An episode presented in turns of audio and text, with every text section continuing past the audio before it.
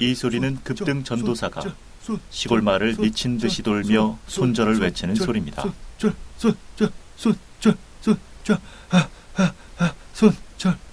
시장의 소리를 찾아서 주식빵집과 함께합니다.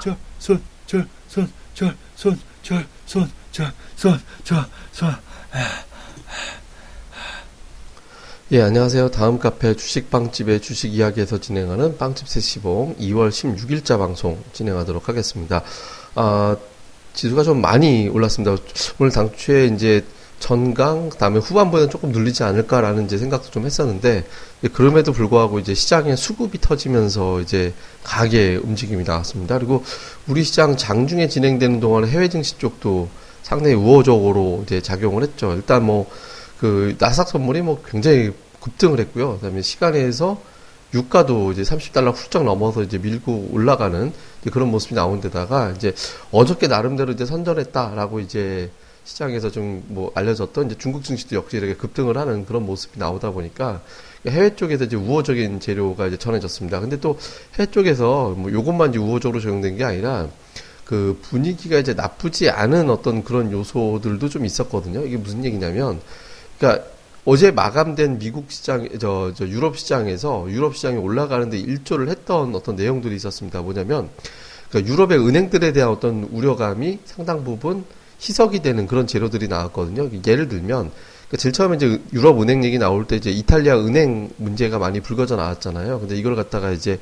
유럽 중앙은행, 그러니까 ECB에서 부실 채권을 인수를 해버릴 거다. 그러니까 이제 얘네들이 엉뚱한 데 투자했다가 돈을 날린 게 좀 있었다라는 부분이었는데 이런 걸 갖다가 아예 22에서 틀어 막아주겠다는 얘기잖아요. 우리가 이제 돈 넣어가지고 그거 다 막아줄게 뭐 이런 식으로 나가다 보니까 1차적으로 일단 이제 이탈리아 은행에 대한 어떤 우려감이 좀 진정이 됐고 다음에 또 하나는 이제 무디스에서 그러니까 도이치뱅크가 코코본드에 부실 우려 그러니까 이제 돈 빌려다 써놓고 이제 이게 나중에 이자를 못 주는 상황이 생기지 않을까 이걸 걱정을 좀 하고 있었는데 현재 도이치방크의 어떤 상황이라든가 이제 글로벌 금융시장의 어떤 동향을 봤을 때는 급격하게 뭐 무너질 만한 일이 발생하지는 않을 것 같다. 이제 이런 식으로 이제 보도가 나온 거죠. 이렇게 되면서 이제 유럽에 대한 어떤 위기가 완화가 되다 보니까 시장에서 어떤 매수 주체들이 이제 뭐 선물과 선물, 그다음에 뭐 옵션까지도 이제 계속해서 상방적으로 틀어주는 그런 모습이 나왔습니다.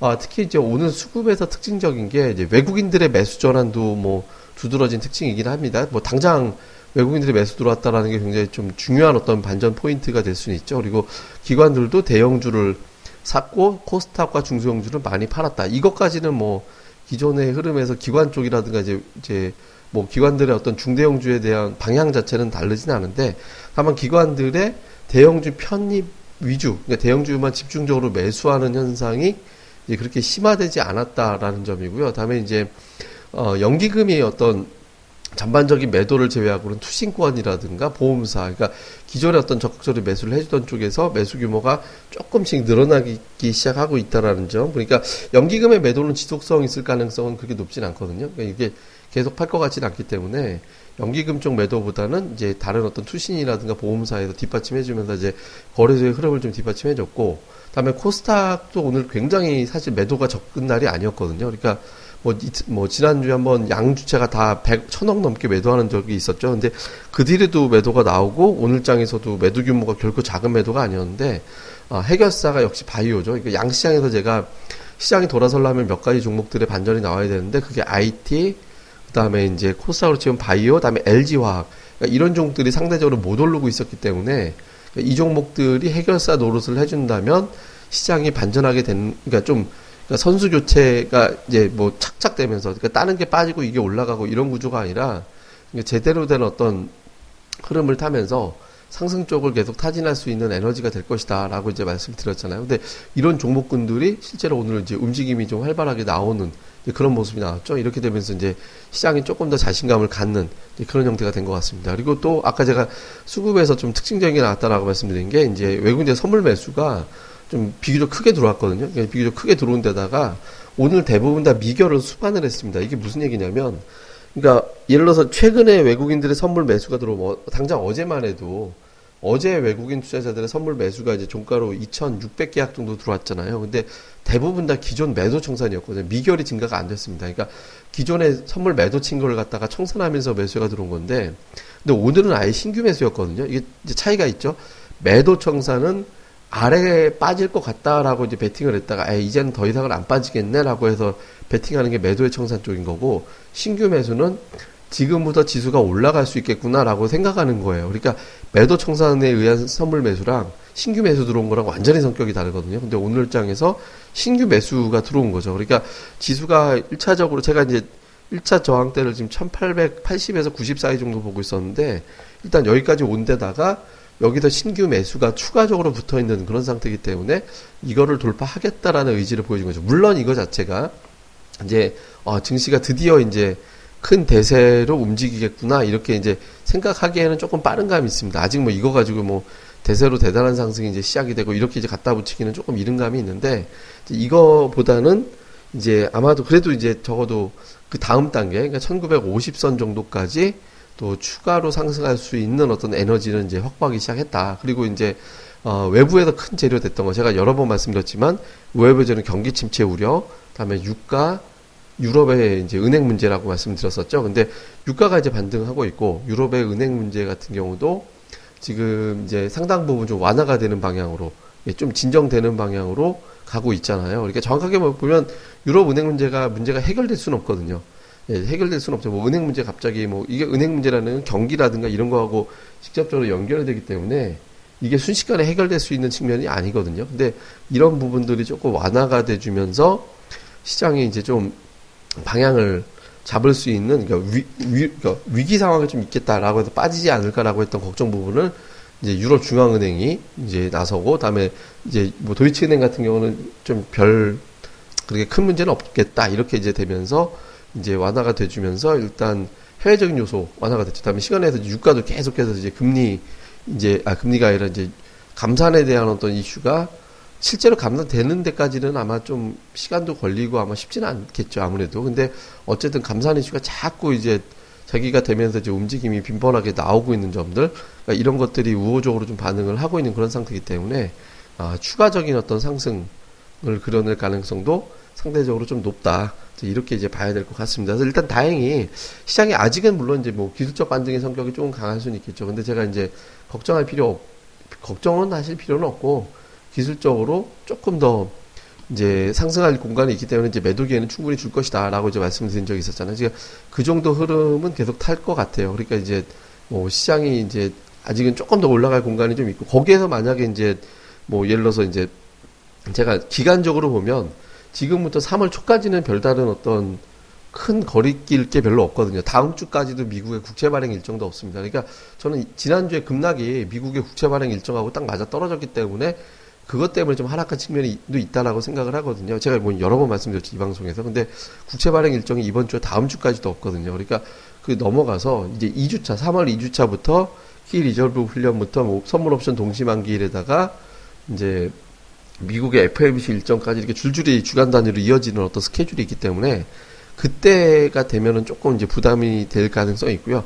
그 전까지는 조금 더 반등 흐름이 이어질 가능성이 조금 더 높다. 이렇게 보면서 우리가 이제 접근을 해 나가면 되지 않을까 이렇게 생각을 합니다. 그래갖고 지금 뭐 기존의 어떤 패턴에서 그렇게 벗어날 필요 없이 조금 더 주식을 더 들고 가는 쪽으로 보면은 될 것 같아요. 그리고 이제 좀 조금 그래도 걸리적거리는 게 이제 몇 가지는 있습니다. 이제 우선 환율이 되게 많이 올랐거든요. 오늘 환율이 상당히 큰 폭으로 올라가면 주식 시장이 올라갔고 그러니까 외국인 투자들이 주식 시장에서 이제 주식을 안 팔았음에도 불구하고 환율이 굉장히 많이 올라갔거든요. 근데 저 환율이 추가적으로 더 밀고 올라가 버리는 상황이 생긴다면 이 경우에는 이제 약간 외국인 투자들의 선물을 다시 자극할 가능성이 있기 때문에 시장에서 다시 내려가는 형태가 된다라면 요 이제 환율이 이 상태에서 계속 고정이 된다면 아마 좀 압박을 받을 가능성이 있습니다. 그러니까 환율 부분 계속 좀 체크를 좀 해봐야 될 것 같아요. 이 부분 좀 조심해야 될 것 같고요.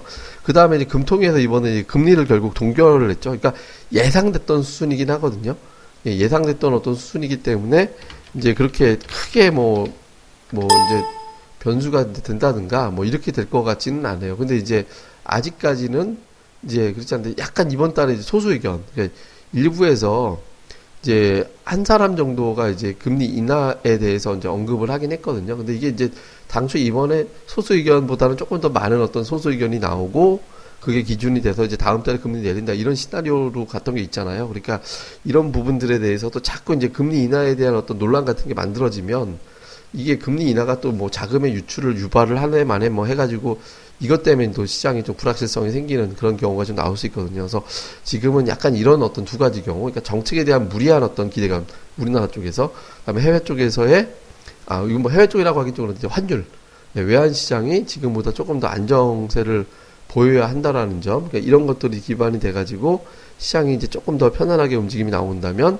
좀 뭐 하여튼 1950선, 그다음에 코스닥 같은 경우는 한 600, 한 60에 정도, 그 정도까지는 이제 추가로 올라갈 수 있는 공간이 좀 생기는 거니까 이 부분들 내일장에서는 뭐 잘 체크를 해보면 될 것 같습니다. 그래서 아마 이번 주는 좀 아주 급락할 만한 대외적인 요소가 많이 있는 편이 아니니까 조금은 이제 마음이 좀 편안하게 될 가능성이 좀 높아 보여서 이제 기존에 뭐 제가 말씀드렸던 뭐 건설이나 뭐 건설 좀 많이 올라왔죠. 그래서 이제 뭐 IT, 다음에 IT도 제가 뭐 삼성전자, 하이닉스, LG전자, LG 디스플레이, 뭐 삼성 전기 뭐 이런 쪽에 어떤 종목도 좀 주목해 봐야 된다라고 말씀드렸고 바이오 제약 역발상으로 하락할 때 오히려 기회에 관심에 둬야 된다라고 이제 뭐 계속 이제 아, 아, 제약주 쪽은 뭐 추세 하락은 아니기 때문에 뭐 빠질 때도 저는 그렇게 크게 이제 뭐 문제되지는 않을 것 같다라고 이제 봤었는데 어쨌든 바이오 제약 쪽 쪽도 좀 무난하게 어떤 좀 재차 상승이 나올 가능성이 높으니까 지금은 뭐 이렇게 크게 이제 우려하기보다는 조금 열어놓고 이제 상 이제 조금 기다려 봐도 좋지 않을까라고 생각을 합니다. 그래서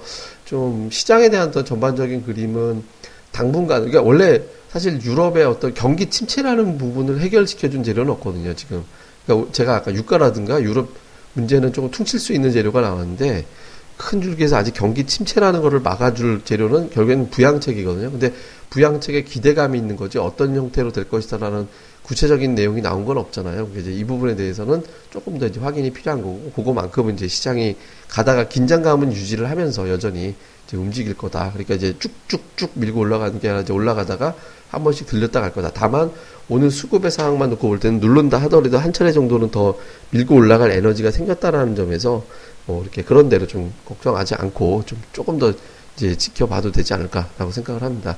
뭐 자세한 건 제가 지금 제가 조금 전에 말씀드렸던 내용들이라든가 이런 것들 특히 제가 이번에 코스닥 시장의 어떤 흐름에서 코스닥이 4% 이상 급락한 이후의 시장 흐름은 오히려 상승 쪽이 많았다라는 징크스 이걸 제가 차트로 이제 편안한 이제 시장 분석이라는 저희 카페 그러니까 주식방 잽의 주식 이야기 다음 카페 들어오시면 편안한 시장 분석이라는 게시판인데 거기 다 올려놨고요. 그 다음에 이제 ADR이 코스닥이 75 밑으로 내려가면 그냥 대충 찔러놔도 이제 일단은 단기적으로 이제 먹는 구간이다 그때는 지금 그 코스닥 시장이 75를 이틀 전에 찍어놓고 지금 85까지 넘어가고 있거든요. 그러니까 아직은 더 올라갈 자리가 좀 있다라는 건데 이게 무슨 얘기인지는 카페 오시면 다 내용이 정리되어 있으니까 카페 오셔가지고 내용들 잘 살펴보셨으면 좋겠습니다. 예, 자 그러면 힘들 내시고 자세한 건 저희 또 카페 찾아오셔서 다음에도 검색하시면 됩니다. 주식방집에 주식 이야기 오셔가지고 또 많이들 뵈셨으면 좋겠습니다. 예, 그러면 오늘 또 잘들 보내시고요. 저는 또 다음 방송 시간에 뵙도록 하겠습니다. 예, 감사합니다.